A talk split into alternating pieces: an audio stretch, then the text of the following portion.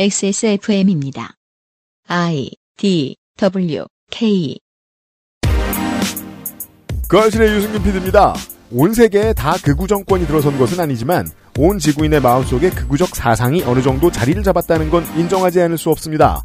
모두가 누군가를 향해 너 일배냐 하고 검증하려 들던 10여 년 전 결국 이러다가 일배의 메시지만 더 잘 퍼지고 말겠구나 하는 걱정을 했었는데 그 걱정대로 되어갑니다. 잦은 호명은 대중화를 의미하지요. 말이 칼이 되는 그 순간을 포착해보고자 합니다. 22년 8월 마지막 그것은 알기 싫답니다.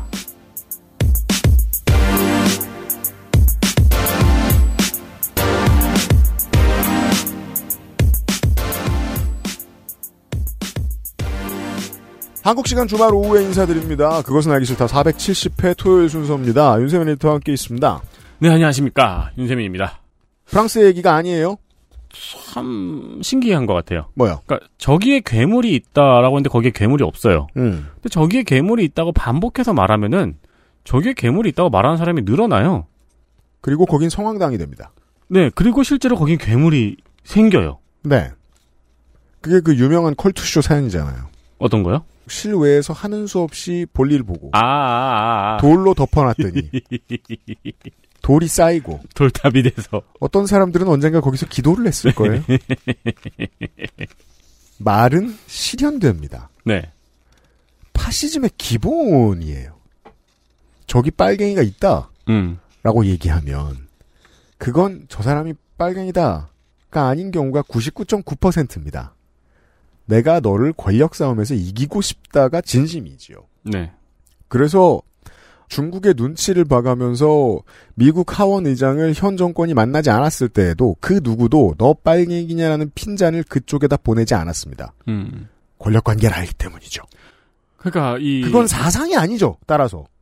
이 명명으로 인한 권력을 확인하고 곤고히 하는 거는 사실 지금 또 재밌는 게 커뮤니티에서 경쟁적으로 또 하고 있기도 하고요. 왜냐하면 실제로 본 건 사상 싸움이 아니고 권력 다툼이란 걸 누구나 아는 거예요. 네. 호명함으로써 이겨야지. 음. 호명함으로써 내가 이겨야지. 호명함으로써 저쪽을 지게 만들어야지. 이 싸움이 곧 정치죠. 온 세상은 정치입니다. 그래서 이런 이야기를 하던 중이고요. 얘기하다가 시간이 남았는데 오랜만에 만났으니까 어, 홍 교수와 함께 현재 연구에 대한 이야기도 나누어 보았습니다. 이 한국학을 해외에서 하는 건 저는 어디 밥벌어지다 이렇게 생각하고 있었는데 어렸을 때는 이제는 제가 이제 그 해외에서 한국학을 해봤거나 아니면 하고 있는 하- 공부 노동자들을 좀 만나보니까 알겠더라고요. 한국이 객관적으로 보입니다. 어, 그렇죠. 어, 그거 세상 중요하더라고요. 이걸 역사에 빗대어 보면 역사에 비유해 생각하면 이해가 약간 가능하잖아요. 그러니까 네. 우리나라에서 조선시대를 연구하는 학자가 음. 어느 날눈 뜨고 보니까 브라운 박사랑 조선시대에 가 있어요. 네. 그 조선시대 사람이 당신은 누구십니까? 미래에서 왔습니다. 음. 미래에서 당신은 무슨 일을 했습니까? 조선시대를 연구했습니다. 네. 그럼 그 조선시대 사람이 그딴 걸 뭐하러 연구해요? 라고 하겠죠. 그죠? 아니, 나한테 물어보시오. 그렇죠. 예, 도움되는 말 안 해줍니다. 네. 네. 어, 일정한 거리를 두고 보는 게 학문의 기본이죠. 공부 노동자가 한국에 대해서 무엇을 보고 무엇을 생각하는가를 듣는 게 되게 재밌겠더라고요. 음. 외지인의 시선이라는 게 그래서 늘 재미있어요. 홍 교수가, 홍소라 교수가 프랑스를 보는 눈빛도 어느 정도 거리감이 있잖아요. 네, 그 파리에 있을 때보다 확실히 모두와 거리감이 생기니까 그 점은 또 좋은 점이 있는 그게 것 같아요. 그리고 스스로 행복한 것 같아요. 어, 물론 그렇습니다. 네. 가까이는 개만 같이 사는. 아, 하지만 극우 이웃들과 함께 사는 홍 교수와 잠시 후에 다시 만나겠습니다.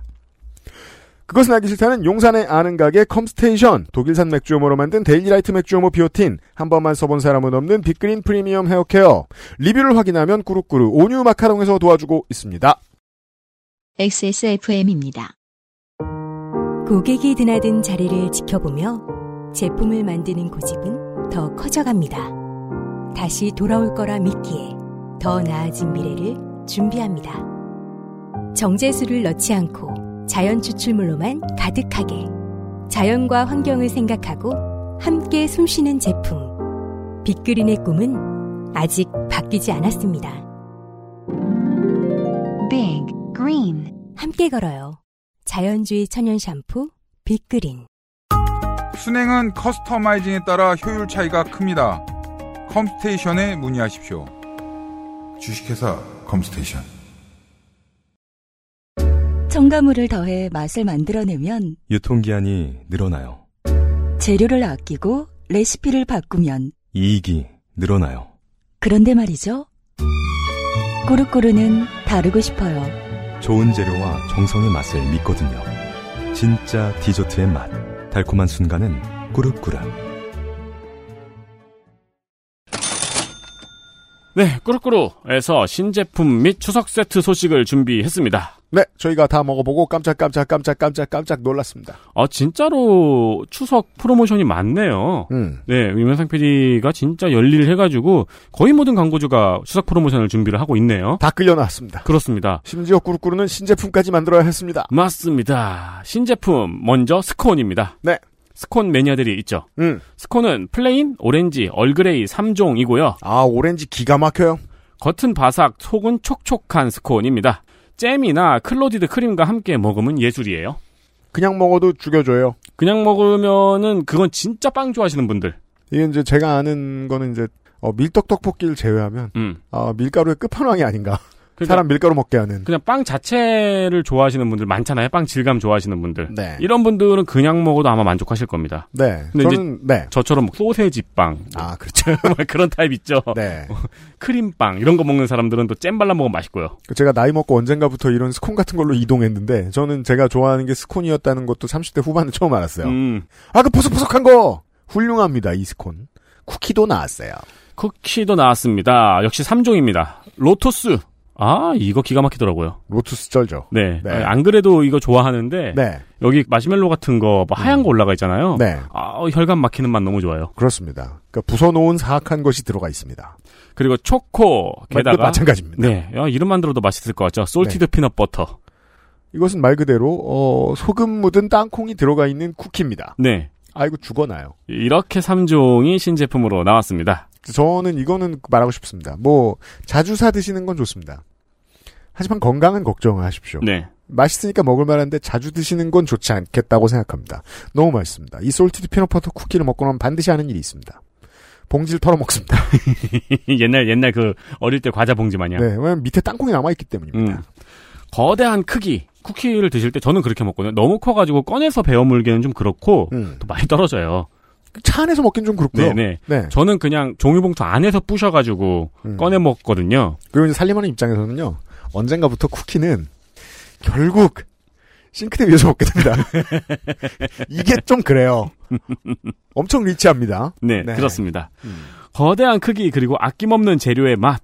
수제 디저트를 원한다면 꾸루꾸루를 자신있게 추천을 드립니다. 네, 추석 선물 세트도 있습니다. 짧게 소개하겠습니다. 자신있게 친지들에게도 추천을 드릴 수 있습니다. 그렇습니다. 꾸루꾸루만의 고즈넉한 분위기의 패키지 포장은 이미 몇 번의 명절 세트에서 증명이 됐죠. 네.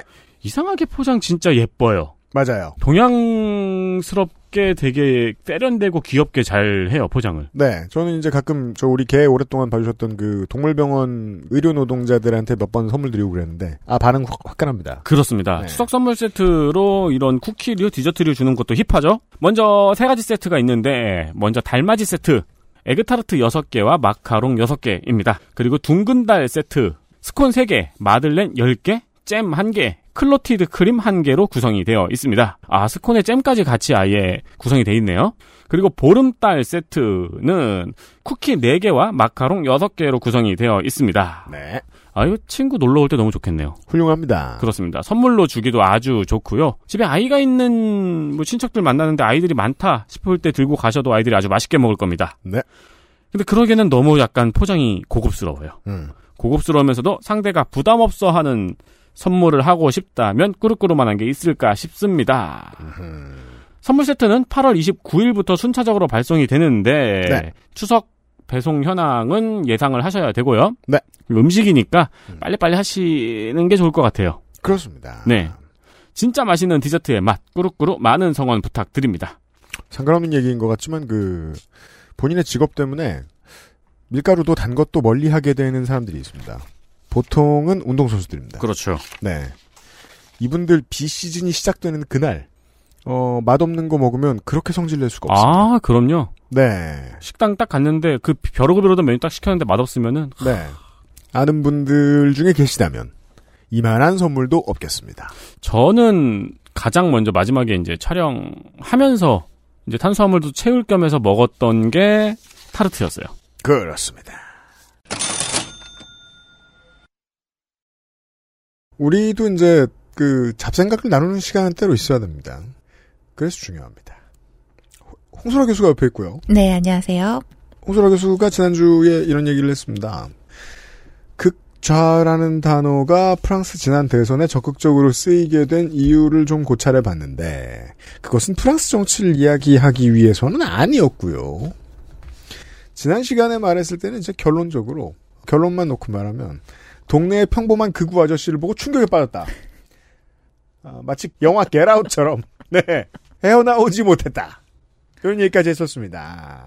갑자기 질문이라 죄송한데 우리나라에서 극좌라 함은 음. 보통 법의 심판을 받았잖아요. 음. 그렇죠. 네. 근데 프랑스에서 극좌라는 정치 세력이 벌인 일들 같은 게 종종 일어나는 편인가요? 어떤 소요라든가 이거는 그냥 떠도는 루머예요. 음. 그, 그러니까 왜 프랑스에서 어떤 시위 집회 같은 게 있으면 뭐 자동차가 불타고 막 돌멩이를 던지고 막 난리 나는 그런 영상들 많이 보셨잖아요. 그건 우리가 생각하는 재미있는 프랑스죠. 음, 그렇죠.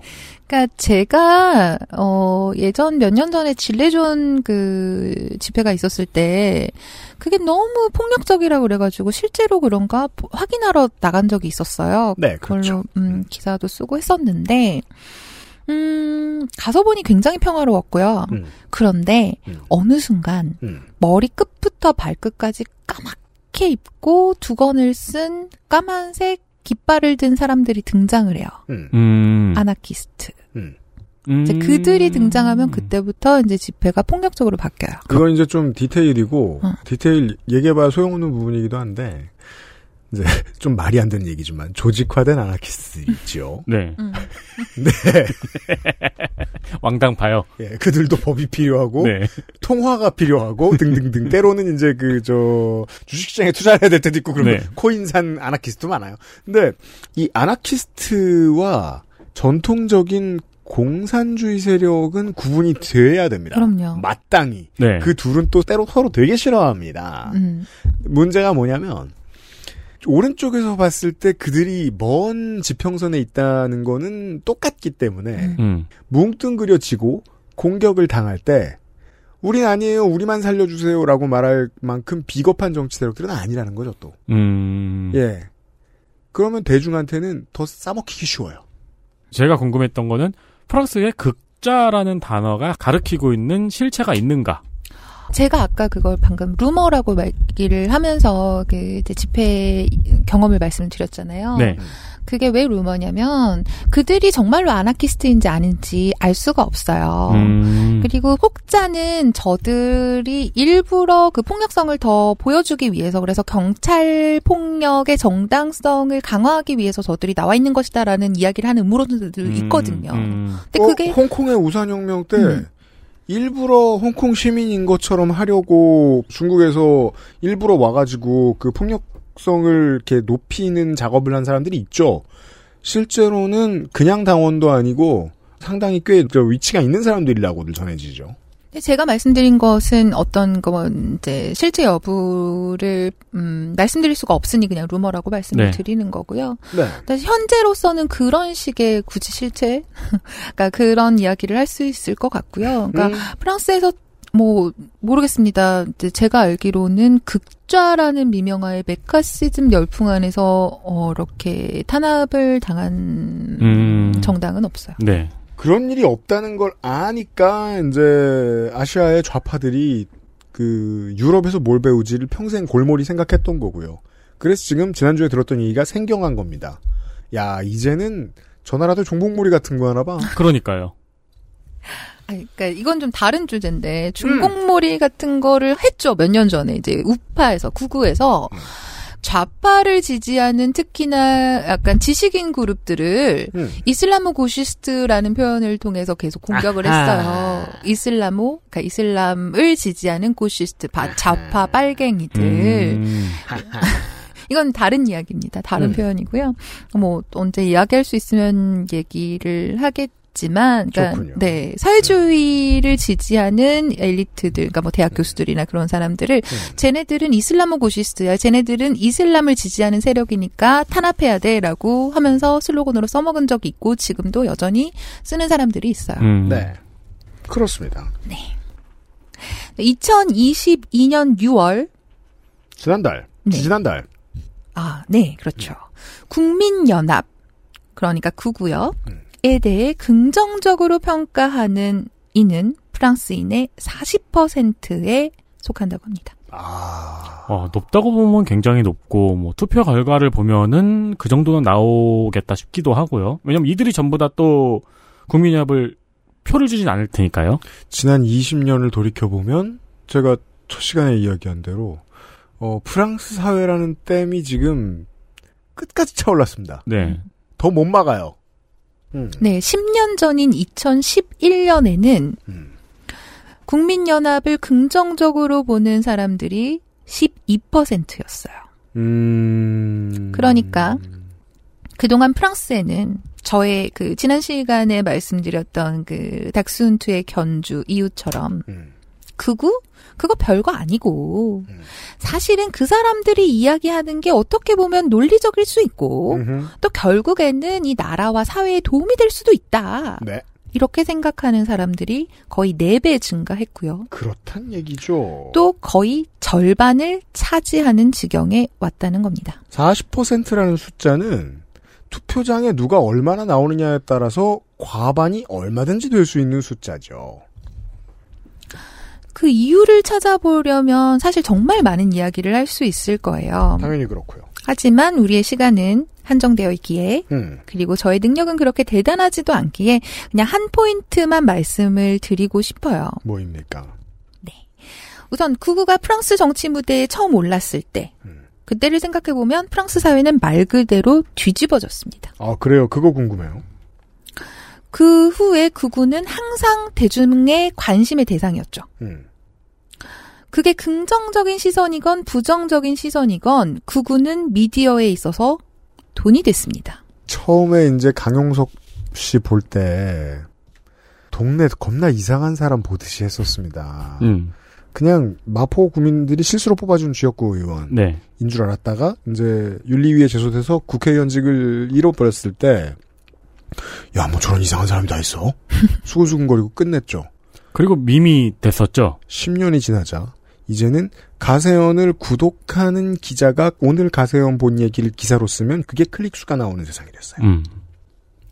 마찬가지로 프랑스에서도 인터넷이 공중파를 뛰어넘고 온갖 대체 미디어가 난립하고 또 기존 미디어가 힘을 잃어갈 때 극우 인사를 등장시키는 것. 이건 정말 효과적인 일이 되었죠. 또라이 마케팅. 그렇습니다. 그러니까 이전에는 토론의 대상으로 치지 않던 사람들이에요. 토론의 장에 초청하지 않았던 사람들이라고요. 배제했던 사람들인데 이 사람들이 언젠가부터 정말 당당하게 정치 토론의 지분을 차지하게 됐습니다. 음, 문제는 그와 동시에 대중의 극우에 대한 태도도 바뀌어갔다는 겁니다. 지난주에 우리가 좋은 말을 만들어냈죠. 노출되니까요. 계속. 이거를 이제 설명하는 심리학 용어가 있어요. 그 중에서 이제 둔감화 이론이라는 게 있는데요. 그렇죠. 그러니까 특정한 자극에 자주 노출이 되면 이것을 당연하게 여기게 되고 따라서 이보다 더욱 큰 자극에만 반응하게 된다는 겁니다. 어, 네 글자로 줄이면 아프리카네요. 아? 아, 네. 네. 아, 정확히 아프리카. 프리카. 네. 한국에 있는 그거예요. 네. 인터넷 방송 플랫폼이요. 음. 그러니까 이거를 이제 메시지에 대입을 해볼게요. 우린 지금 극우 얘기를 네네. 하고 있죠, 지금. 메시지에 대입하면 특정 메시지에 반복적으로 노출이 되면 음. 사람들은 점차 이 자극, 이 메시지에 무감각해집니다. 음. 그리고 결국에는 그 메시지의 부정적인 영향을 낮게 평가하게 된다는 거죠. 음, 그렇죠. 네, 지난 봄에 이제 저 전장현의 대표께서 이제 여러 번 이야기 사례를 드셨던 나치의 T4 같은 거죠. 장애인은 죽는 게 애국이라는 메시지를 나치 독일이 계속해서 국민에게 보여주자 그들의 정서의 디폴트가 됩니다. 네. 여기 예를 들 수 있는 단어들, 언어들은 너무 많죠. 머릿속에 떠오르는데 방송에서 얘기해 부적절해서 못 말하겠네요. 네. 그러니까 우리는 지금 걸러내죠. 네. 근데 누군가 계속 말하면 그들에겐 일상화되죠. 그렇죠. 음. 그러니까 심지어는 어떤 단어에 노출이 돼요. 근데 그 단어가 전혀 듣도 보도 못한 단어, 그러니까 의미를 알 수 없는 단어인데도 그 단어에 계속 노출되잖아요. 음. 그러면 그거에 노출되는 것만으로도 그 단어에 대한 어떤 태도가 형성될 수 있다고 주장하는 심리학자들도 있어요.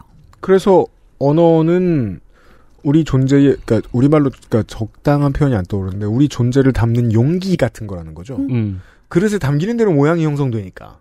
음. 결국 구구라는 존재는 2000년대 초 이래 프랑스인의 일상에 깊숙이 들어앉기 시작했고요. 아, 황색 언론을 통해 그에 따라 프랑스 시민들 중에 적지 않은 수가 점점 더 구구를 대소롭지 않은 것 혹은 정상적인 것으로까지 여기게 됐다는 겁니다. 내가 대수롭지 않게 여겼다라는 건 이런 상정이 늘 중요해요. 사회에 내가 있습니다. 나는 1인칭이죠. 내가 중위값이라 치죠. 왜냐면 난 나니까. 내가 대수롭지 않아. 그러면 내 중위값 옆에 어떤 사람들은 이걸 정상적인 거로 보고 있는 사람이 분명히 있고 내 옆에 또 어디 멀리 있는 사람은 이게 너무 좋은 사람이 있어요. 네. 그런데 극좌로 돌아가 보자고요. 극좌라는 표현은 최근에 나왔죠. 음. 새롭죠. 네. 프랑스의 여권이 기존의 모든 좌파를 극좌라고 불렀어요. 음. 그리고 미디어는 이것을 신나게 받아먹습니다. 왼쪽을 허물기 시작하는군요. 그렇죠. 그러니까 모르긴 몰라도 이 표현은 앞으로의 선거 때마다 계속 등장할 거고요. 왜냐하면 한 번 팔렸고 그렇죠. 그리고 프랑스의 새로운 정치 스펙트럼 구성에 이바지하게 될 것입니다. 야, 2017년 대선만 하더라도 일시적인 퇴행이라는 전망이 우세했고 저도 그렇게 봤는데 이 퇴행이 시스템상 공고해집니다. 네, 실제로 2017년 대선 때 한 번 크게 흔들렸어요. 그 프랑스의 정치 지형이. 그런데 이번에 2022년 총선에서 보면 그 양상이 확연히 갈려요. 음. 이게 이제 도시 지역의 중산층 이상의 어르신들, 노인들은 주로 여당의 표를 주었어요. 음. 그러니까 그런 걸 생각하면 사실 정말로 마크롱의 르네상스가 중도라는 건 허구죠. 음. 이해됩니다. 반면에 도시 지역에 거주하고 교육을 받았지만 일정 이상의 학력 수준을 갖추었지만 부를 축적하지 못한 그 청년들은 음. 니프, 좌파연합, 멜랑숑의 손을 들었습니다. 음. 그리고 지방에 거주하는 4, 50대의 중산층 및 그 이하의 중년층은 음. 국민연합이 자신을 대변한다고 여기고 있어요. 음. 아, 이거는 전 세계적인 추세죠. 도시와 인구 밀도 낮은 곳의 표심이 달라지고 인구 밀도 낮은 곳의 표심이 우파의 거의 유일한 젖줄로 바뀌는. 네. 네. 그리고 네 말씀하신 것처럼 이 분할이 굉장히 강화되어 가고 있는 전 추세고요. 세계적 추세입니다. 네. 그렇기 때문에 극좌라는 표현은 유효할 거예요. 그러네요. 진짜 극좌가 나오지 않는 이상. 특히나 이제 시골 홍 교수의 경우에는 더더욱이 피부로 체감할 수 있겠죠. 네. 대도시에서 내 친구들만 자꾸 만나면 한쪽 얘기밖에 안 들리거든요. 네. 그래서 제가 얘기했었잖아요. 임상호 소장하고 있을 때.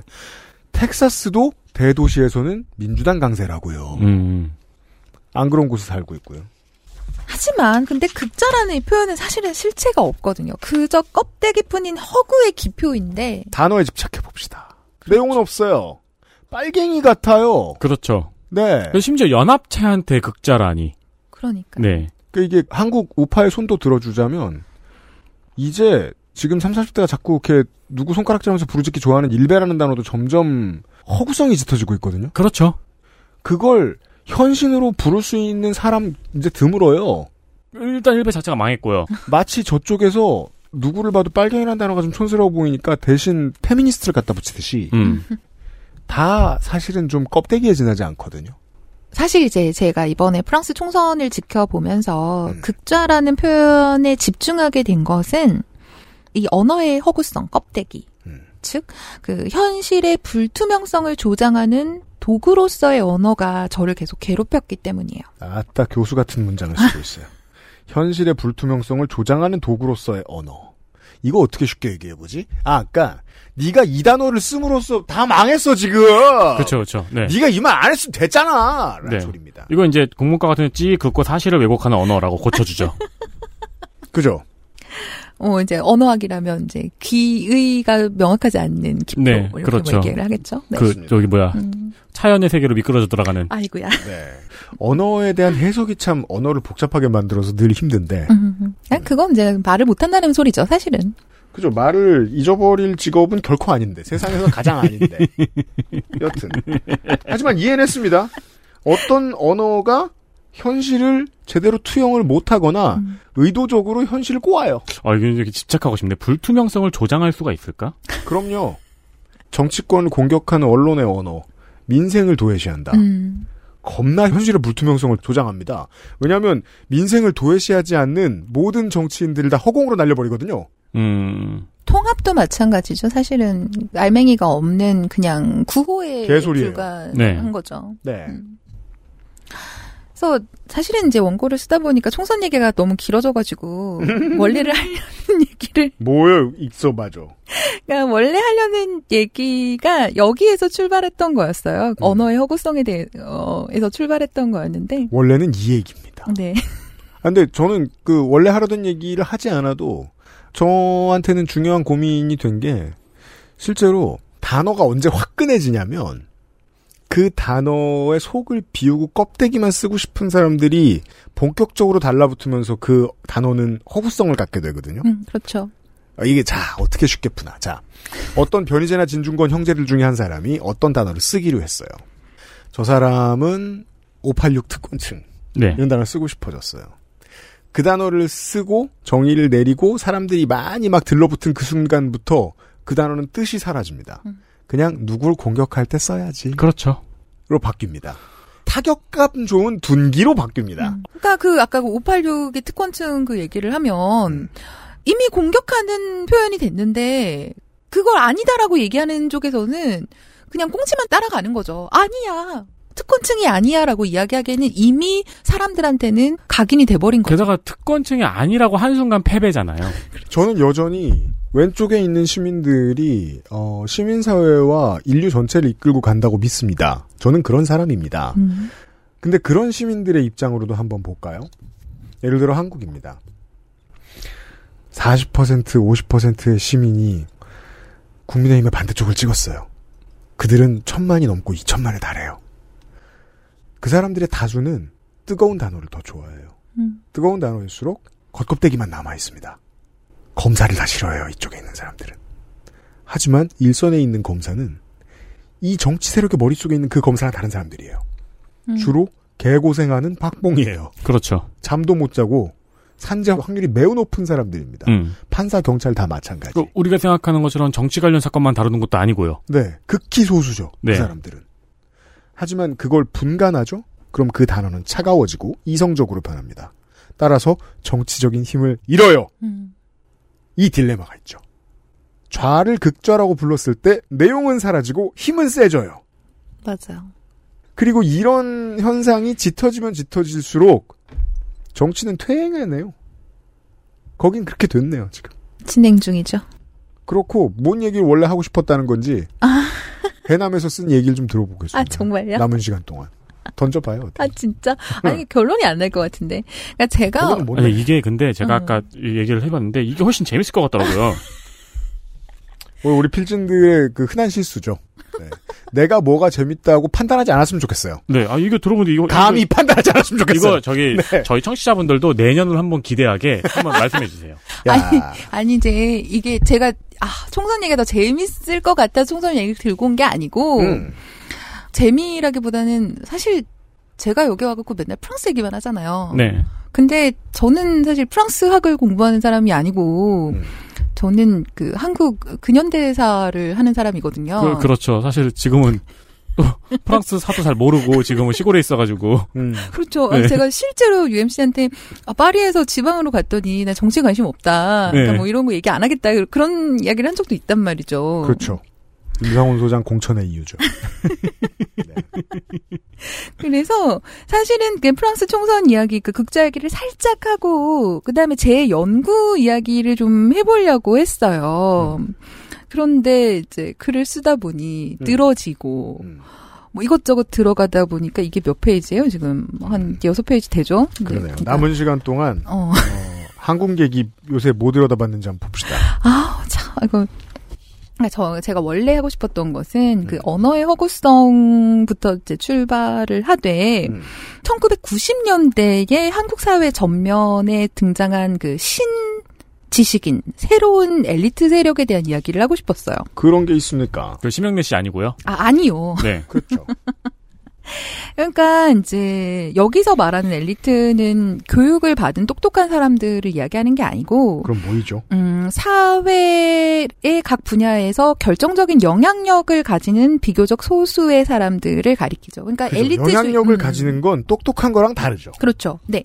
그래서 보통 엘리트주의라고 하면은 소수의 사람들이 사회를 이끌어 가야 된다라고 생각하는 그 생각을 엘리트주의라고 하는 거잖아요.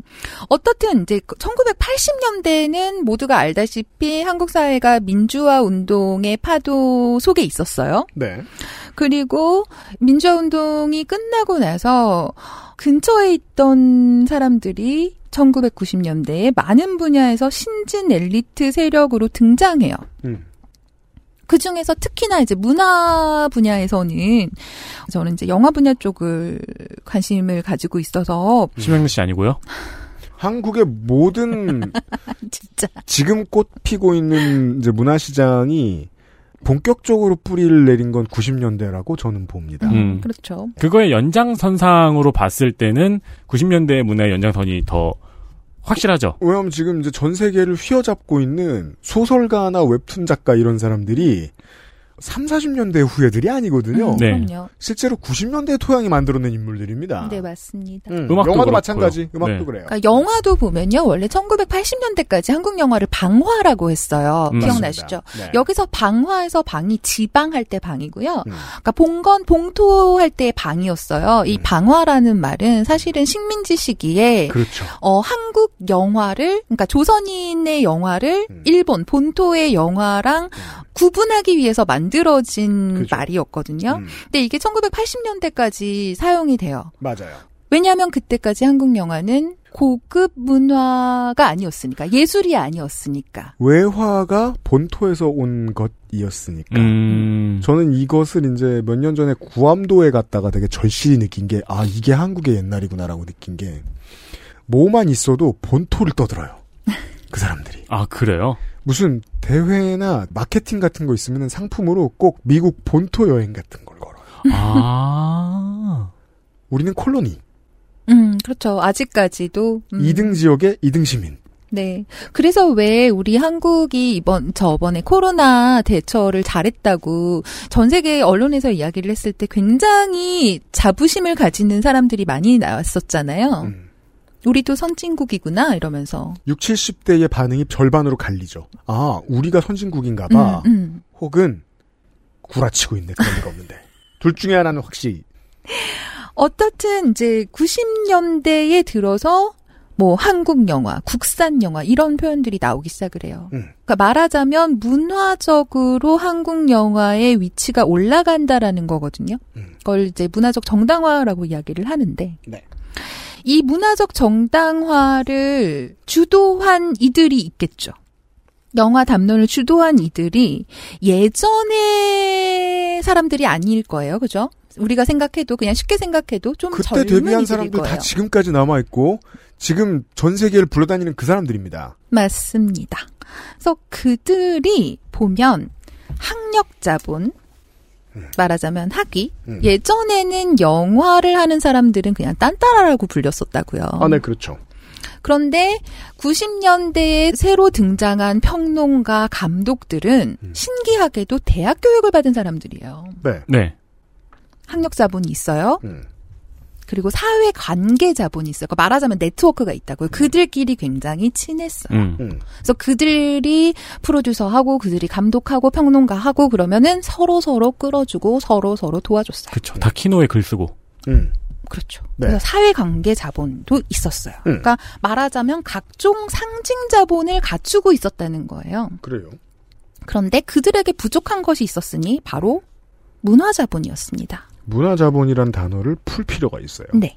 그러니까 여기에서 문화 자본이 없었다라는 말은 뭐냐면요. 그 영화 분야의 신진 엘리트 세력들이 뭐 영화 지식이나 교양이나 이런 게 없었다는 게 아니에요. 음.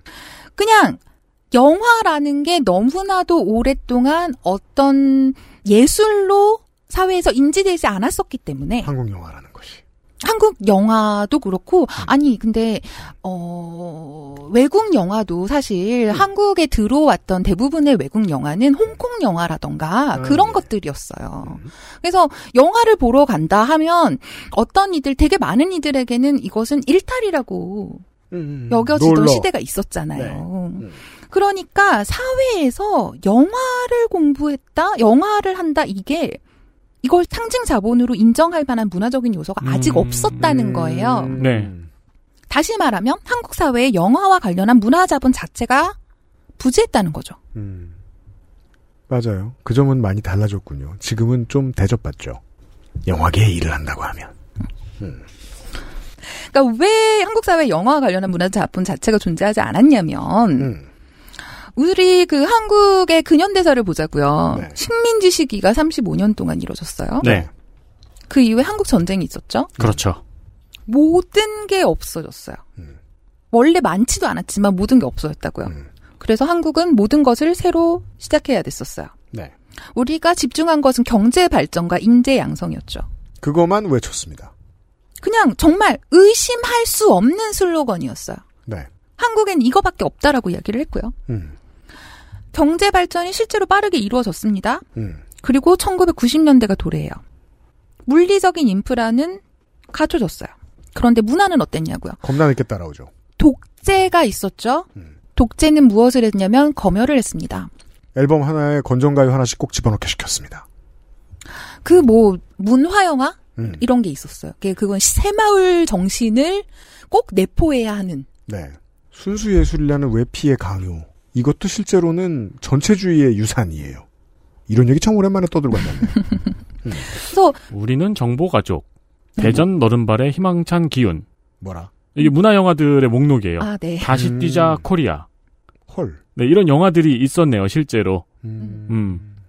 그런 걸 만들어야 정부에서 제작사 쪽에 외화를 수입할 수 있는 권리를 하나 더 줬어요. 음흠. 그때 한국 영화는 장사가 안 됐잖아요. 음. 그러니까는 좀 잘 관객들을 끌어모을 수 있는 네. 외화를 수입하는 게 그들의 그주 수입원이었거든요. 역 스크린 코터군요. 뭐 네. 영화사도 재미있긴 하겠네요. 어쨌든 간에. 그러니까 어, 경제 발전은 이루어졌는데 몇십 년이 지나도록 검열로 인해서 문화의 유입, 생산, 재생산과 전파가 제한이 됩니다. 네. 이러면 발전할 여지가 사라지죠. 그렇죠. 그러니까 한국에 들어올 수 있는 외화의 수도, 그러니까 외국 영화의 수도 제한이 됐었고 들어오다 하더라도 이건 검열해야 됐었고 음. 한국에서 제작하는 영화들도 검열을 통과했어야 됐고 남한의 경제 발전을 칭송하고 음. 국가를 위한 희생을 고취하며 반공 정신을 강화시키는 영화들이 장려가 되었었다고요. 그러니까 이럴 때 세트 메뉴가 뭐냐면 이렇게 주변도 안 돌아보고 마음의 여유도 못 가지고 계속 앞으로만 뛰어갈 때는 전체주의가 통하고 전체주의를 이끌어갈 때는 무슨 감성적인 요소가 필요한데 그때 민족주의를 팍팍 집어넣습니다. 그리고 민족주의는 보통 필연적으로 문화의 발전을 저해합니다. 문화 영화 제목들이 재밌네요. 50년대에는 상기하자 6.25, 내강산 좋을시고, 새로운 교육, 이런 게 있고요.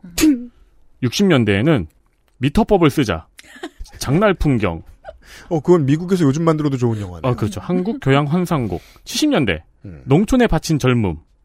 25일, 저축.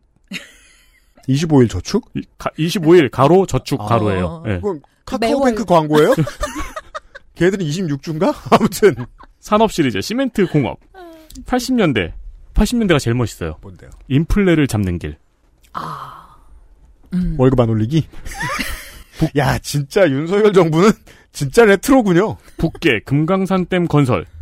음. 그 이런 영화들이 제작이 됐었네요. 제가 이제 그 민족주의 얘기를 왜 하냐면 전체주의 정부에 맞서 싸우기 위해서 조직되었던 좌파 정치 세력이 스스로를 끌어모으기 위해서 세력을 불리기 위해서 민족주의를 선택했거든요. 음, 그러면 전체주의 정부의 상대도 민족주의자가 돼요. 음, 그렇죠. 전체주의자 대 전체주의의 대결이 돼요. 음. 그러면 다들 하나같이 문화만 죽이고 앉았습니다. 그러니까 저는 그렇게 얘기하거든요. 그러니까 민족주의를 두 개로 나누는 거예요. 파시스트 민족주의와 저항적 민족주의로 분할을 한다면, 음. 그러니까 결국은 파시스트 민족주의와 저항적 민족주의의 싸움이었던 거죠. 음. 이거 둘 다 말씀하신 것처럼 네. 그냥 동네 사람들의 대결이었습니다. 문화를 운동의 도구로 사용합니다. 네. 그 얘기를 하실 거예요. XSFM입니다.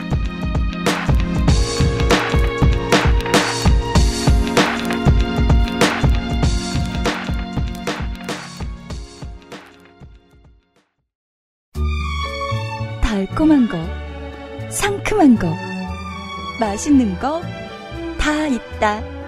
꾸룩꾸룩. 달콤한 마카롱, 고소한 에그타르트. 배고픈 순간은 꾸르꾸르.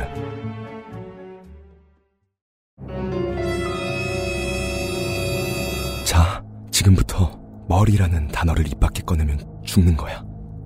데일리라이트 맥주 효모? 야, 아 그건 머리에 좀. 어, 어, 아! 말할 수 없는 고민? 직접 확인해보세요. 데일리라이트 맥주 효모.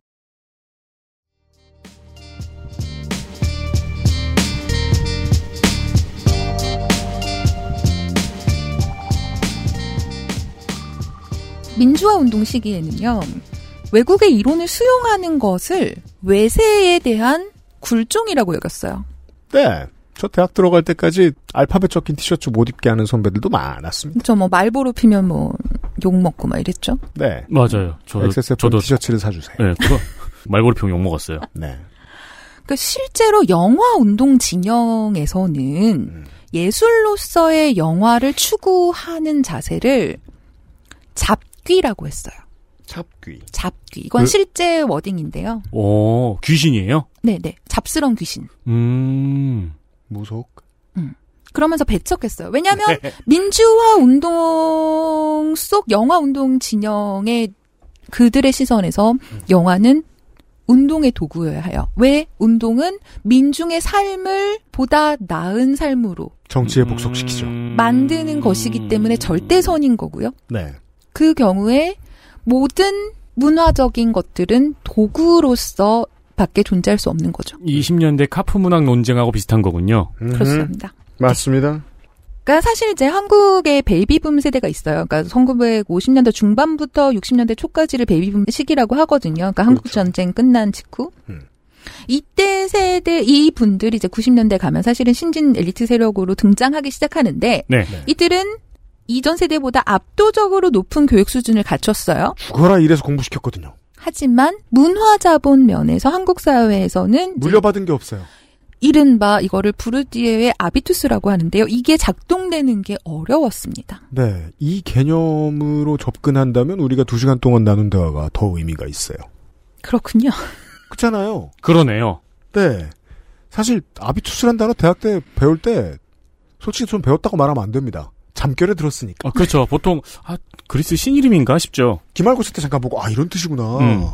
이렇게 유익한 걸 그렇게 재미없게 가르쳐? 이러면서 수달 수달 하고 그리고 말하는데 아비투스가 말한 부르디웨인가 막 이러고 아니 근데 글이 너무 어려워요.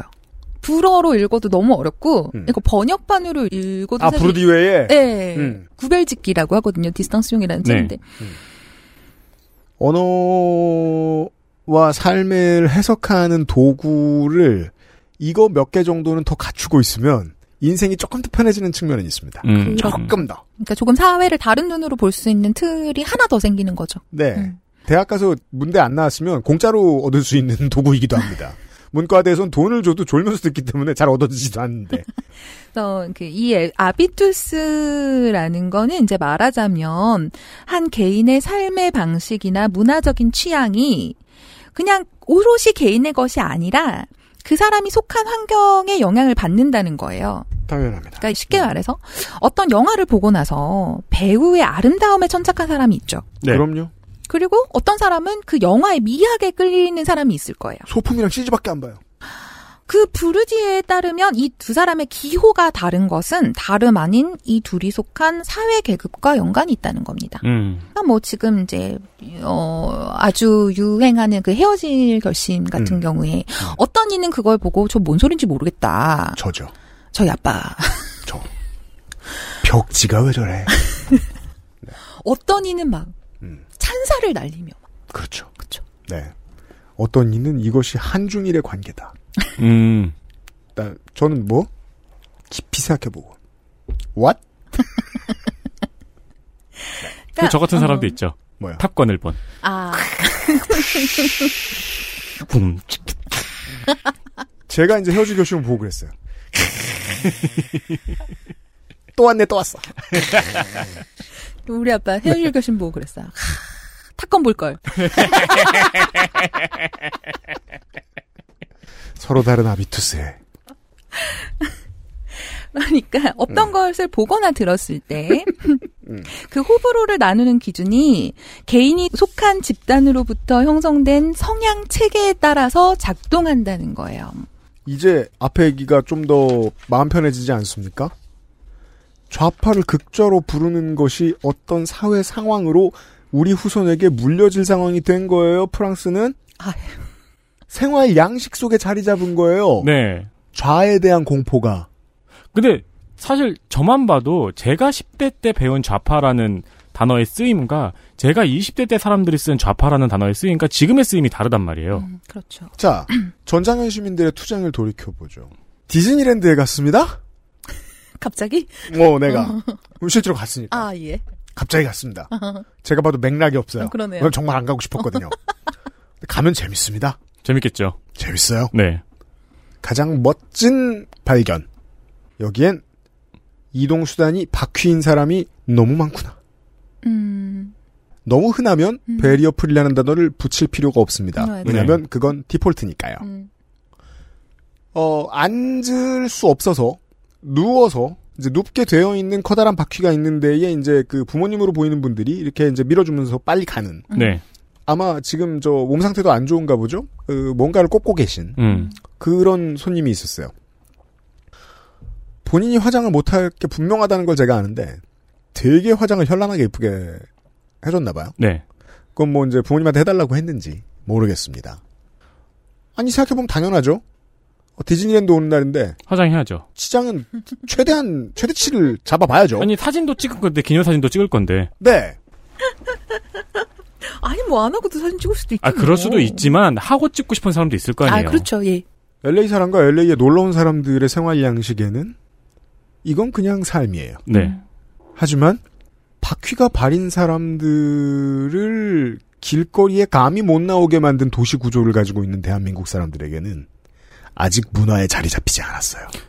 저도 비슷한 이야기를 방송에서도 한번 했었는데 제가 이 이야기 할 때마다 이제 유피님이 길어진다 막 이런 얘기를 아. 하셨는데 길어져요? 오늘 날이구나. 네. 네. 아니 그 일본에 갔었는데 일단? 네. 예, 일단 휠체어가 굉장히 많이 보여요. 음. 근데 제가 놀랬던 건 자전거를 좋아하잖아요. 음. 고급 자전거 휠을 만드는 브랜드들이 있어요. 음. 뭐 스피너지라든가 뭐 이런 우리나라에서는 자전거 바퀴 하나에 몇백만 원씩 하는 음. 카본 휠체어에 그 브랜드의 바퀴가 달려 있는 거예요. 그 음. 브랜드의 로고가 보이는 거예요. 자전거 바퀴를 만드는 회사니까 음. 휠체어 바퀴도 만들겠죠. 네. 경량 휠체어 바퀴도 그게 도시에 정말 많이 보여요. 한국에서는 한 번도 못 봤는데. 음. 근데 생각해 보면 그 사람의 평생 발이잖아요. 취향이 있죠. 음. 고급화도 있죠. 한국엔 그것조차도 없잖아요. 나 지팡이 많아요. 그러니까 그래야 되는데 가끔 쓰는데도 그래요? 그 이야기를 하시니까 저도 또 이렇게 생각나는 게 있네요. 던져봐요. 길어집니다. 방송은 아, 그러니까. 네. 던져봐요. 제가 이제 대학에 있잖아요. 네. 프랑스에서 학생들을 가르치고 음. 시험을 출제를 하고 시험 음. 감독을 하잖아요. 음. 프랑스 대학에서는 한국 대학은 어떤지 모르겠어요. 근데 그러니까 제가 겪었던 한국 대학은 정말 옛날이니까 음, 그죠. 지금이랑 많이 다르죠. 많이 다를 거예요. 그래서 음. 지금 어떨지 모르겠으나 음. 프랑스의 대학 같은 경우는 그러니까 몸에 장애가 있는 학생들을 따로 어 관리를 합니다. 그래서 음. 어 학교에서 리스트가 있고요. 그 학생들이 어떤 장애가 있고 그래서 수업 시간이라던가 시험 시간에 어떤 대처를 해야 하는지가 이미 교수나 강사들한테 다 어, 이렇게 배포가 되어 있어요. 음. 그래서 실제로 어 글을 쓰는 것을 좀 힘들어 한다던가 아니면은 생각을 정리하는데 다른 사람들보다 시간이 좀 더 많이 걸린다던가 그런 학생들 같은 경우는 보통 시험 시간이 1시간 반이면 그들한테는 30분을 추가로 더 줘야 돼요. 그래서 그들을 위해서 강의실을 하나 따로 마련을 해두고 디폴트예요. 시험을 따로 봅니다. 그렇죠. 음. 저는 제가 이제 2000년대 초중반에 대학을 한국 대학에 있었기 때문에 저는 그런 것을 본 적이 없었고 음. 프랑스에 가서 처음 봤고 처음엔 놀랐으나 아 그렇네 당연한 거네라고 그냥 아무렇지도 음. 않게 받아들이게 됐었어요. 아비투스의 힘입니다. 아비투스는 쌓아온 것이거든요. 네. 자본처럼 축적되죠. 그래서 상황이 다른 곳에 갔을 때 적응하는 게 어렵지 않은 이유는 아비투스는 사람을 녹이거든요. 돈이 얼마나 있느냐, 어디서 태어났느냐, 아, 우리 부모님이 우리 동네 사람들이 주로 어떤 직업을 가지고 있느냐, 문화 수준은 어느 정도냐, 이것도 날 정해주죠. 말하자면 개인이 가지고 있는 취향이 음, 그냥 개인의 그렇죠. 것이 아니라 그렇죠. 환경의 영향을 받은 것이다. 이거를 말하는 게 아비투스일까요? 네. 네, 그 환경은 그냥 그냥 자연스러운 것이냐? 아니죠. 되게 많은 사람들의 가치관. 그 가치관들이 만들어 놓은 분위기. 그 사람들을 내리누르고 있던 사상적인 힘?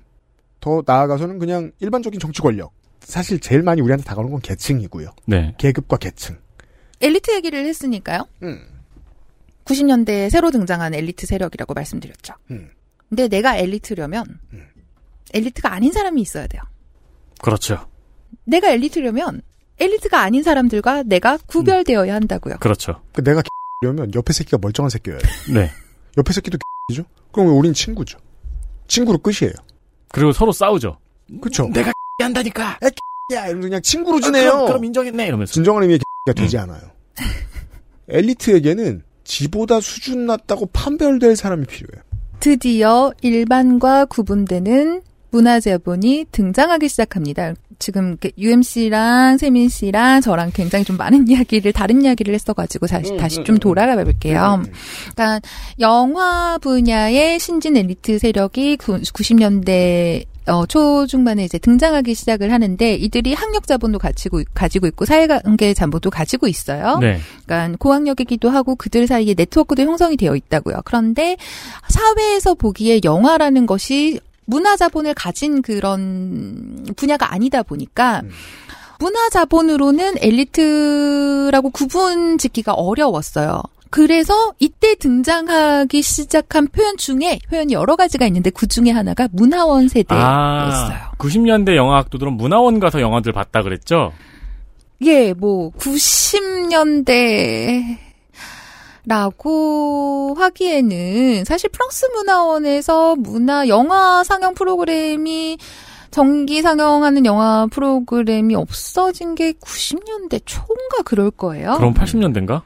근데 80년대는 문화원 가서 영화 봤다고 하기가 좀 어려워요. 음. 그 이후에는 보러 갔다고 얘기할 수 있는데 네.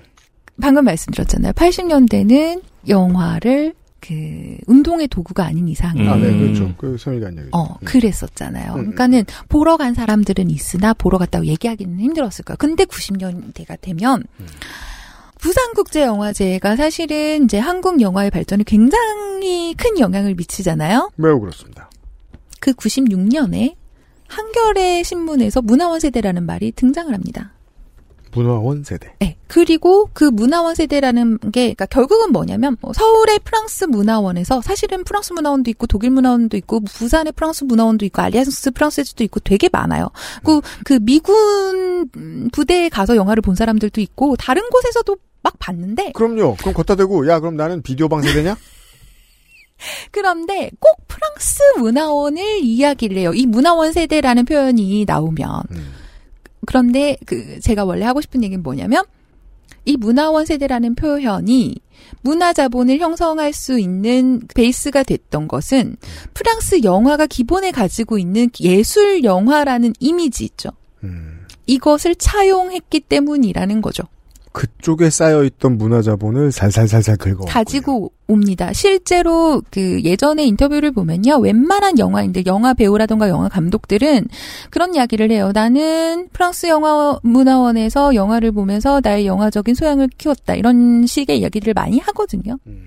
그러니까 제가 이제 이쪽 연구를 하게 됐던 이유는 제가 계속 프랑스어를 공부를 하다 보니 문화원 세대라는 말을 빈번하게 보게 되었고 그래서 네. 제가 사실 그 문화원 세대라는 표현에 환상을 가지기 시작을 했었어요. 아, 그렇죠. 어릴 때는 뭐 허세가 껴 있어야 뭘 배우고 싶지. 음. 그래서 이거를 가지고 이제 연구를 시작을 했는데 실제로 어, 언론에서 미디어에서 사용된 이 문화원 세대라는 표현이 정말 껍데기인 것처럼 느껴졌어요. 그러니까 잘난 양반들. 그러니까 이 문화원 세대라는 표현이 어떤 식으로 사용이 됐냐면, 그러니까 70년대 후반에서 80년대 중반까지랄까요? 좀 그쯤의 대학 시절을 서울 지역에서 대학 시절을 보낸 말하자면 그때의 미래 엘리트 세력들이죠. 음. 그들이 어 일반인 다른 사람들과는 다른 문화 자본을 축적할 수 있는 통로로서 문화원에 자주 출입했고 음, 맞아요. 어, 그것이 그들의 굉장히 소중한 노스텔지어, 그러니까 향수를 일으키는,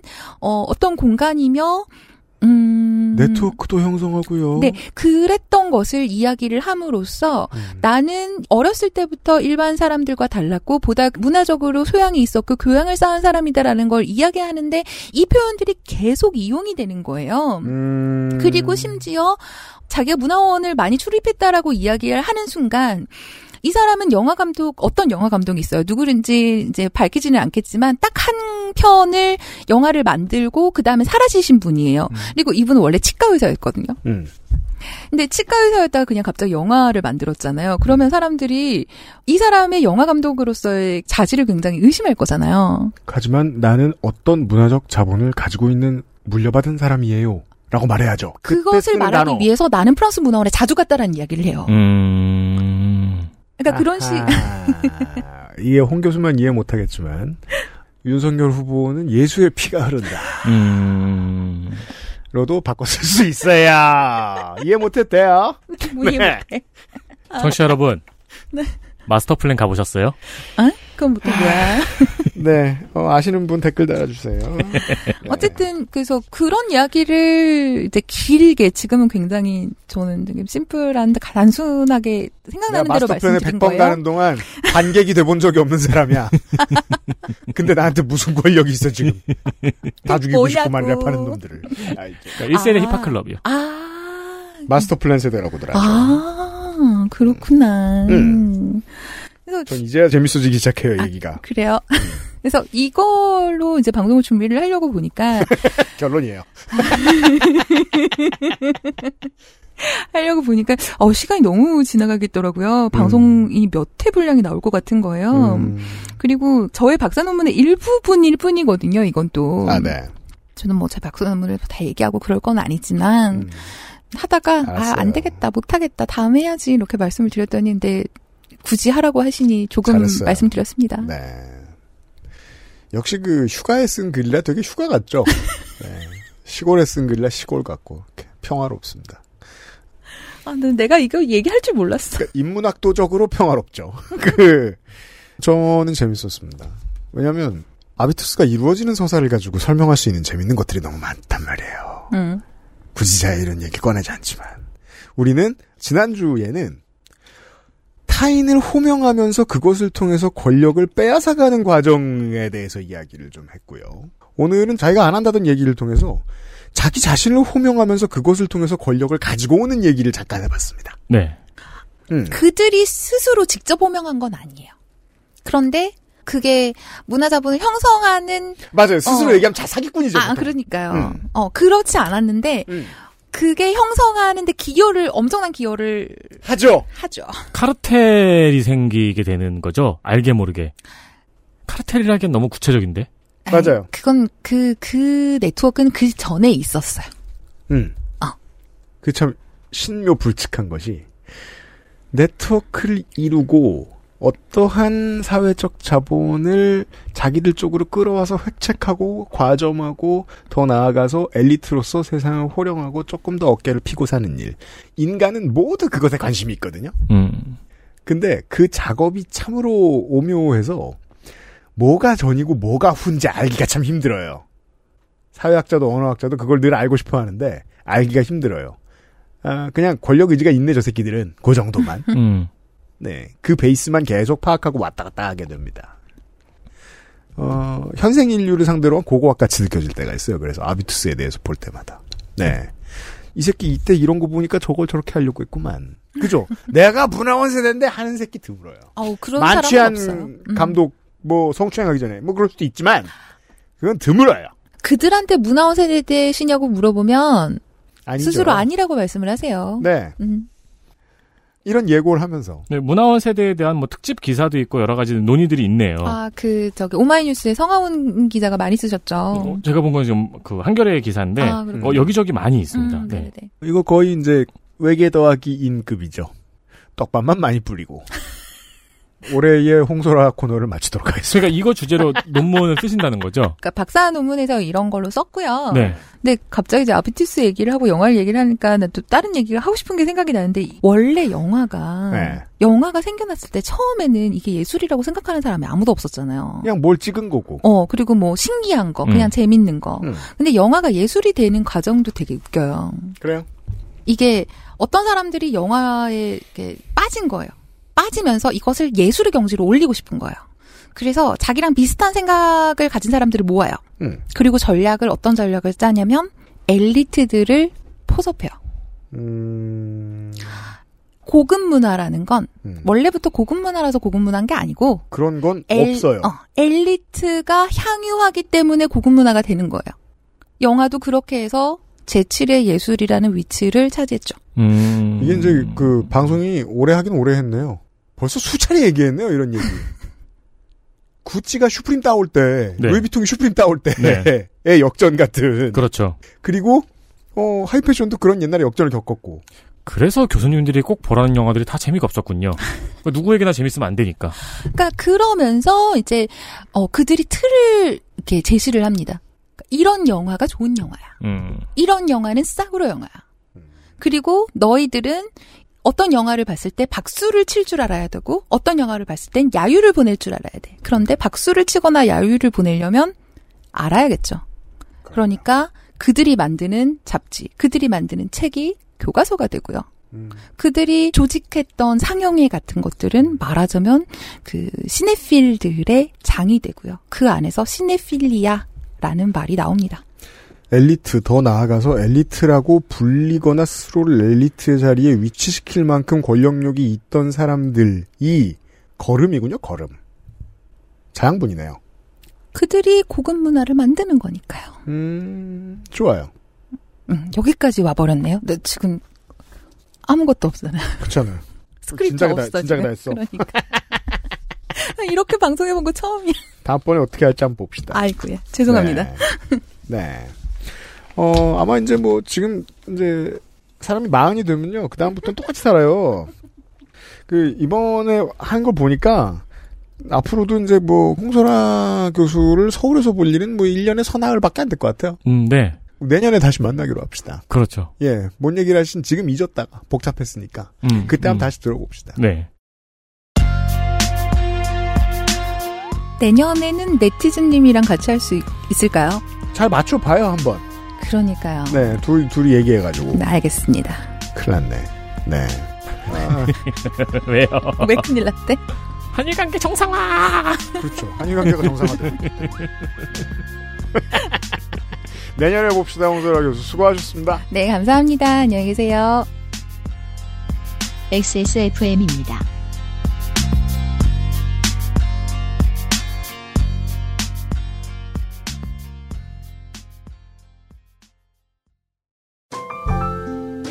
오랜만에 엄마 보고 왔더니 마음이 짠하더라고. 허리도 많이 굽어지고 주름살은 어찌 그리 많이 들었대. 그래도 전에는 머리숱 좀 많았었는데 지금 그마저도 휑한 느끼는 거야. 엄마, 아들이 잘 챙겨드리진 못해서 죄송해요. 이제부턴 그중 하나만이라도 제가 챙겨볼게요. 그, 그거 있잖아요. 그거. 말할 수 없는 고민? 직접 확인해보세요. 데일리 라이트 맥주 효모. 스포츠카처럼 강력한 사양의 high-end급 PC. 고가의 장비들을 내 손으로 조립하는 일, 시간과 열정, 꼼꼼함과 치밀함이 필요합니다. 초보라면 부작용으로 몸은 관절염을 얻거나 쿨러는 물이 새게 될 수도 있습니다. 컴스테이션을 고민해 주십시오. 이달의 PC로도 custom 사양으로도 빠르고 견고하게 만들어 드립니다. 액세스몰과 010-8279-5568 컴스테이션을 만나보세요. 주식회사 컴스테이션. 히비스커스 꽃 추출물 65%, 유기농 올리브, 10가지 베리 추출물, 이 모든 걸 하나로. 빅그린 히비스커스 샴푸. Big Green. 약산성 비건 샴푸. 빅그린 히비스커스 추석에 샴푸나 바디 제품이 더 잘 팔릴 이유가 없다는 소리는 이제 그만! 왜냐면 제일 많이 팝니다, 이때. 선물용으로 빅그린 제품을 들고 가시는 분들이 많다는 걸 몇 년간 저희 몰에서 판매량으로 증명을 해 보였습니다. 한 번도 안 그런 때가 없습니다. 아, 그렇죠. 그래서 추석 세트 역시 이번에도 준비했습니다. 길게 설명은 귀찮아서 짧게 하겠습니다. 무려 7개의 variation이 준비되어 있습니다. 각 variation마다 구성이 다르니까 필요한 제품들의 구성을 살펴보시고요. 네. 할인율은 최대 50%. 그리고 선물용 파우치까지 증정을 드립니다. 그렇습니다. 액세스몰 단독 세트의 상품을 구성해놨으니 가서 확인 부탁드립니다. 직원들한테 명절 선물 돌리는 것을 고민하는 기업주에게도 좋습니다. 맞습니다. 마트에서 파는 건 품이 안 나잖아요? 액세스몰에서 구하십시오. 아스트랄 뉴스 기록실 뉴스 아카이브 8월 마지막 주 뉴스 아카이브입니다. 네, 둘 다 노동 문제입니다. 먼저 작년 일입니다. 음, 작년 8월 27일 전남도에서 조선사 수주 물량 급증에 따른 원활한 조선 인력 수급을 위해 고용노동부의 기능 인력 훈련 수당 인상, 조선업 특별 고용업종 지정 연장을 건의했습니다. 예? 자, 무슨 말인지 천천히 살펴볼까요? 선생과도 한번 다뤘지만 다시 돌아봐도 이해가 안 되는 상황이 지금 펼쳐지고 있어요. 음, 대우조선 파업 사건과 조선업 인력난은 당연히 하나의 사건이죠. 하나로 연결된 사건이고 별개의 사건이 아닙니다. 음. 근데 현재 정부와 언론은 이걸 서로 다른 평행우주에서 일어나는 일처럼 다룹니다. 조선업이 호황으로 돌아서면서 당연히 인력난이 심각해지죠. 왜냐하면 그 전에 불황이라면서 정리해결을 잔뜩 했거든요. 네. 그리고 노동자들을 거의 하청으로 돌려놓고 돈을 쥐꼬리만큼 주니까 다들 업을 떠났고요. 음, 이거는 우리가 청취자분들의 도움으로도 이 사실을 확인을 했죠. 네. 많은 제보를 주셔서 감사합니다. 2016년에 다 정리해고 해버리고 2019년에 수주가 쌓이니까 이제 인력이 없죠. 음, 그러니까 정부에서 훈련 수당도 지원해주고 인력 양성도 지원해주고 그 위에 여러 가지 복리후생 혜택, 고용 유지금, 뭐 기숙사 이것저것 지원을 해줬어요. 인력을 만들어내는 데까지는 정부가 개입했습니다. 개입하기 쉬운 분야니까요. 그렇죠. 그러면서 그때부터도 이, 이 인력난의 가장 큰 문제가 뭐냐 하청 구조와 낮은 임금이라고 했어요. 그죠. 이미 그때부터도요. 그참 우습고 우스운 것이 오너가 뻔히 정해져 있는 이제 오너가 뭐 만약에 한국처럼 뭐 세습을 한다. 오너 뻔히 정해져 있지 않습니까? 원래 그러면 안 되는 건데. 음. 아무튼 오너 뻔히 정해져 있는 기업이나 아니면 대우조선해양처럼 국가 관리로 들어가서 실제 오너는 존재하지 않는 기업이나 윗선은 생각이 똑같다는 거예요. 네. 빨리 쪽쪽 빨아먹고 빠져야지. 그러니까요. 아니 이건 기업을 하겠다는 사람이 아닌 거예요 태도가. 아. 어, 실제로 거제, 통영, 고성, 울산, 동구, 창원은 2018년부터 고용 위기 지역, 특별 고용 지원 업종 지정이 됐었어요. 음. 이게 원래 6개월만 하기로 했거든요. 네. 이게 2018년 초에 6개월만 하기로 했는데 2022년까지 계속 연장이 된 겁니다. 네. 이러니 국가가 산소호흡기 대줬다는 말이 나오죠. 하지만 다른 결론도 나오죠. 국가가 산소호흡기 안 대줘도 되게 할 방법이 있었어요. 네. 예. 그러니까 작년 이맘때 전남도에서도 이 지원을 또 연장해 달라고 정부에 건의를 한 겁니다. 음. 아, 그러면 어렵지 않잖아요. 일단 지금 있는 사람들한테라도 잘해줘야 되고 당연히. 네. 그래서 오고 싶은 회사를 만들어야 되고 음. 채용을 많이 했었어야 될 거 아니에요. 근데 채용은커녕 더 자르려고 하고 있잖아요. 돈 더 덜 주려고 그러고. 네. 게다가 지원은 기업하고 노동자에게 둘 다 양쪽으로 이루어지거든요. 음. 그러니까 기업도 2018년부터 인력난이라면서 지원도 계속 받고 있었어요. 국가 돈으로. 즉 기업도 알고 있다는 거예요. 조선업 인력난에 대한 기사와 분석은 몇 년 전부터 계속 나오고 있습니다. 이 기사들을 제가 여러 편을 읽어봤어요. 음. 두 자릿수를 읽어봤는데 기사 끄트머리에 이름을 밝히지 않는 조선업 관계자의 말이 늘 붙어 있어요. 음. 뭐라고 하냐면 정부 지원이 필요하다고 이야기를 해요. 하하. 이렇게 정부 지원 운운하는 양반들이 바로 어제 이사회에서 어제가 이제 저희 녹음 기준 어제군요. 음. 이번 주 화요일 이사회에서 하청노조에 손해배상 500억을 손해배상 청구를 한다고 보고했습니다. 그 하청인 것도 가기 싫은 회사인 건데 그 가기 싫은 업계를 더 가기 싫게 만드는 게 이 사람들의 해법이라는 거예요. 네. 아니 가장 1차원적인 질문에 답해야 될 거 아니에요. 배는 누가 만들라고? 그죠? 지들은 만들 힘도 없으면서 음. 몇명 되지도 않고 힘도 없고 늙었잖아. 늙은 게 문제는 아니지. 배는 누가 만들라고 이런 방식을 취한다는 겁니까? 그러니까 본인들이 조선업계를 죽이는 선두에 있다는 사실을 인정할 생각이 없나 봐요. 그러니까 대- 그 문제라는 게 2018년부터 지적을 했어요. 음. 문제가 골마 터져가지고 대우조선 파업 사태가 일어났어요. 그런데 이제 대통령이 혼쭐을 내겠다고 얘기를 하고 미온적인 음, 굉장히 불만스러운 상황으로 해체, 해체가 됐죠. 음. 그리고 나서 조선업 인력난 얘기를 계속하면서 정부 지원이 지금까지 받아왔던 정부 지원이 더 필요하다고 이야기를 해요. 음. 그리고 그 파업으로 인한 손해배상 500억은 또 청구를 하겠대요. 네. 지원은 계속 받아 먹었으면서. 그럼 그냥 그때그때 때려 맞고 자기는 조선업이 잘 되는 것이 지상 목표는 아니고 아무 상관도 없다 나랑 이런 태도인 거죠 결국. 네, 정치권의 이야기를 한번 볼까요? 올해 지선이 있기 전, 그러니까 올해 3월, 변광용 전 거제 시장은 조선인력 수급 상생 모델이란 걸 발표를 했어요. 음. 이 발표 내용을 보면은 보도자료 뿌리고 막 그, 그왜 브리핑실 있잖아요. 음. 그런 데서 발표했는데 내용을 보면은 정확히 이렇게 얘기해요. 문제는 협력 하청업체의 처우라고. 음. 그리고 이 모델을 발표하면서 대놓고 삼성중공업하고 대우조선해양 사장한테 음. 노동자 임금을 좀 올려달라. 음. 올리면 시에서 다양한 지원을 하겠다고 요청을 했습니다. 잘 파악하고 있네요. 지, 지난번 시장이 음. 이야기를 했던 겁니다. 음. 시간이 흘러서 지선이 됐죠. 음. 전 시장인 병강용 후보는 TV 토론회에서 양대조선 사장들에게 임금 인상 협력사 단가 현실화를 요청을 했어요. 제값을 쳐줘서 사람들이 오고 싶은 직장을 만들어라. 네. 나가고 싶지 않은 직장을 만들어라. 그러니까 다시 이제 재선에 도전하는 현 시장이 TV 토론회에 나와서 양대 사장한테 이 요청을 한 거예요. 네. 근데 이 사람은 재선에 실패했나 봐요. 실패했습니다. 음. 어, 현 시장인 박종우 후보는 임금을 정부가 직접 지원하고 주 52시간제를 탄력적으로 운영해야 된다고 말했습니다. 음, 그 어느 당에 나온 후보든 간에 당연히 노동자 편을 들어야 돼요. 여기서는 특히요. 표는 거기서 나오니까. 네. 근데 결국에는 그러니까 이제 전에 민주당 시장 같은 경우에는 직접 회사에다가 뭐 임금을 올리라고 요구를 한 거고 음. 현재 국민의힘 현 시장 같은 경우에는 임금은 정부가 지원하고 주 52시간제를 탄력적으로 운영해야 된다고 요구를 한 거예요. 음. 네. 이제 좌우가 바뀐 것 같기도 하고요. 누가 시장주의자죠? 음. 조선업 인력난에 대한 이야기는 최근까지도 기사가 많이 나오고 있습니다.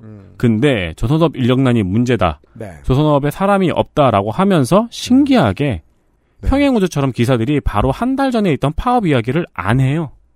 요즘 아무도 안 해요. 안 하고 있어요. 네. 그리고는 안 바뀔 거고요. 네. 네. 아니 어떻게 어떻게 그렇게 뻔뻔하죠? 한달 전에 대통령이 언급했던 사건인데. 그리고 정부는 조선업 인력난에 대한 대책으로 외국인 노동자 쿼터를 확대한다고 밝혔습니다. 엄청난 노하우가 필요하고 엄청나게 위험한 일이라고 설명을 우리가 전문가들로부터 들었어요. 그죠? 네. 이걸 언어 장벽이 있는 사람들을 언제 어느 시간에 키우겠다는 걸까요? 그 실험을 해보려다가 이미 수빅조선소라고 한 번 해외에 도전을 했다가 크게 망한 사례가 있습니다. 대한민국은. 네. 얼마 전에 유시민 작가가 이런 말을 했죠. 어, 한국이 가질 수 있는 최선의 보수 정부가 현재의 윤석열 정권이다. 음. 2022년 기준으로. 음.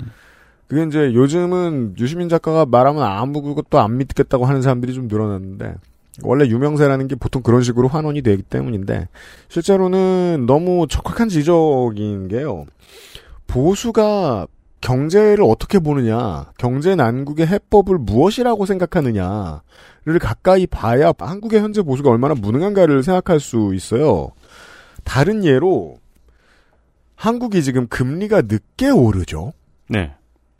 다른 나라보다 훨씬 늦게 오르죠. 금리를 계속 손을 안 대려고 하고 있습니다. 그러면 1차원적으로는 금리가 해외와 역전이 되니까 해외 자본이 한국을 빠져나갈 거예요. 빠져나가고 싶어 할 거예요. 기업이 힘들어지죠. 음. 기업이 힘들어지는 선택을 한 거예요, 보수가. 이러면 소득을 높여줄 수 없어요, 기업은. 네. 일본이 이제 몇십 년 전에 처음 겪었던 문제를 우리나라가 겪게 되는 거예요, 드디어. 그때 우리 정부가 뭐라고 했죠? 대기업은 연봉 인상을 자제하라고 했죠. 네. 이건 해석하기 쉬운 현상이죠. 연봉을 크게 올려받아야 되는 사람들은 누구죠? 핵심 인재들이죠. 해외로 가겠죠. 그럼요. 산업의 경쟁력을 낮추는 결과라는 건 너무 뻔한 거예요. 금리를 붙들어 매고 있다는 건. 네. 원화가 약세가 되죠. 그러면 대부분의 꼭 필요한 것들에 대한 수입 물가가 올라갈 겁니다. 수입 물가가 올라가면 수출 기업도 결국은 힘들어요. 왜냐하면 에너지도 수입해와야 되고 원자재도 수입해와야 되지 않습니까? 열심히 일을 해서 만들어내는 가치가 다 떨어져요. 음. 그리고 뭘 지키죠? 부동산 단 하나를 지킵니다. 원래 있던 부를 지키는 데만 관심이 있는 거예요. 네. 조선업은 도박으로서의 성격이 강합니다. 한 번 수주를 따내서 큰 돈을 벌어들이고 그거 하나를 위해서 몇 년 동안 모두가 한꺼번에 움직이는 사업이에요. 그랬으면 힘들 때에도 도박을 걸면서 노동자들 지켰어야 돼요. 그래야 그 다음번 대박이 나한테 돌아올 때 내가 실력을 유지하고 있죠. 지금 못 그러는 거잖아요. 결정권자들이 보수적, 즉 겁을 많이 집어먹는다는 게 이렇습니다. 조선업 대책은 앞으로 정부에서도 계속해서 이야기를 할 거예요. 어쨌든 큰일은 큰일이니까 자, 외국인들 네. 불러와서도 금방 못 쓰겠죠. 아니면은 품질이 하락하거나. 남해안의 모든 공업 도시 큰 타격을 주겠죠. 만약에 조선업이 이대로 저물어 버린다면. 그러면 저희가 지금 말씀드린 이 해석이 아닌 다른 해석으로 보수지와 경제지는 세상을 또 해석해 줄 겁니다. 분석해 줄 겁니다. 네. 그럼 그게 맞다고 생각하는 어, 수도권의 화이트 칼라들이 앉아가지고 혀를 끌끌 차고 있을 거고요. 에이 그 노조 때문에 라면서요. 자, 이것도 언제 얘기입니까? 작년 얘기네요. 작년 얘기입니다. 네. 이건 원래 기사 읽기에서 읽으면 좋을 만한 기사인데 음. 작년 이번 주의 기사이기 때문에 아카이브에서 한번 살펴봅니다. 저도 봤는데요. 이게 그 황당하긴 한데 웃을 코드가 좀 적어요. 이게 사실 자세히 안 봐도 돼요. 무서워요. 네. 이 기사. 제가 앞에 앞에도 조선업 인력난 얘기하면서 되게 아무도 파업 얘기를 안 하고 그 이야기를 하고 있어가지고 그때 약간 무섭거든요. 음. 어쩜 세상 사람들이 저렇게 모르지? 나만 딴 세계인가 싶어가지고. 근데 이것도 그래요. 네. 제목만으로도 모든 게 설명이 되는데 음. 어, 제목을 읽다가 말씀드릴게요. 네. 그 전에 이 기사가 나온 시점이 언제냐면 작년 8월이잖아요. 작년 8월이라. 어, 쿠팡 물류센터와 배달 노동자 7명이 사망한 시점입니다. 네. 그리고 물류센터 화재가 발생한 지 한 달 뒤에 나온 기사입니다. 음. 기사 제목 작년 8월 26일 매일경제의 김태성 기자의 기사인데요. 그렇군요. 기사 제목은 워라벨 앞서가는 쿠팡 일주일에 이틀씩 쉴 수 있어 아이돌 보기 좋아요. 일주일에 이틀씩 쉴 수 있다는 건 그냥 법대로 한다는 얘기인데. 아이는 주 2일만 우나요? 화재 발생하고 한 달 뒤에 나온 기사입니다. 네. 네. 그리고 작년 이맘때 때 쿠팡에서 잇따른 노동자의 사망이 어, 이미 점화가 된 후였죠. 음. 기사에도 재밌는 내용이 많습니다. 되게 뻔뻔해요. 그래요? 쿠팡에서 일어난 어떤 사망 사고, 노동 문제, 물류 창고 화재 사고 같은 거는 아예 없었던 일처럼 디즈니랜드처럼 기사가 쓰여져 있어요. 이때쯤에 쿠팡이 뭔가 그 보도자료를 남발한 모양이군요. 네. 네, 친한 기자들을 데리고.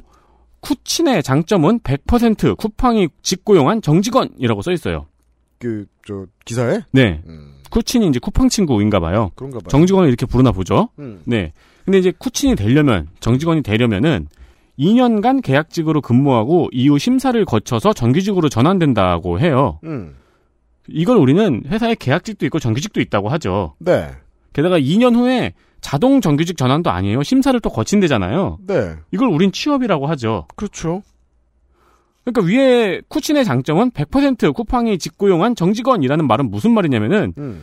쿠팡 정직원의 장점은 100% 쿠팡이 직고용한 정직원이라는 말이에요. 이거 어떤 새끼가 생각해낸 거야, 이거? 그러니까 보도 자료의 생리는 이해합니다. 보도 자료는 당연히 본사가 쓰는 거죠. 네. 본사 안에 누군가가 이 말을 말이랍시고 지어낸 거잖아요. 이야. 어, 그리고 쿠팡 정직원의 장점이 뭐냐면요. 음. 자유로운 연차 사용, 예?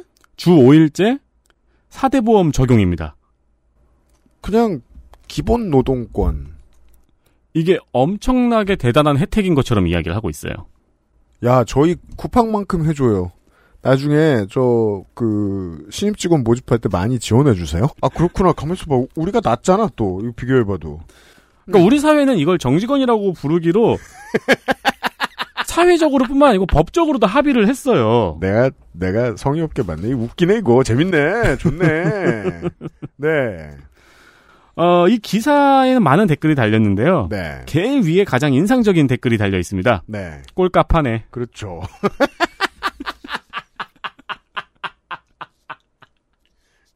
왜냐면은 이제 이미 수익을 내고 있는 재래 대기업하고 빅테크 기업들을 우리가 저 전해원딜 시간에 비교를 잠깐 해볼 여유가 있었는데 네. 빅테크 기업들의 단점은 요거라고 이제 정리할 수 있어요.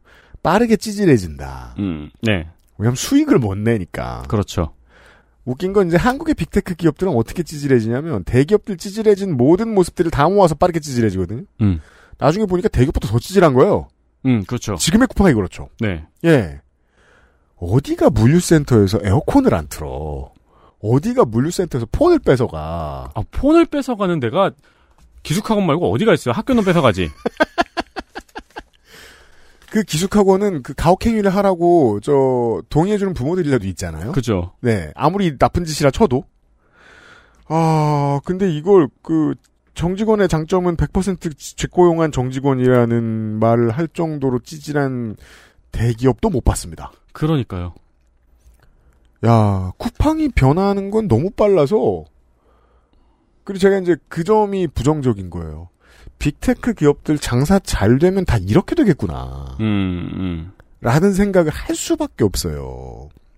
이미 성공시켜 놓은 모델, 왜 이미 성공시켜 놓은 모델이라고 하죠? 전 국민이 다 쓰니까. 그렇죠. 전 국민의 80%가 쓰니까.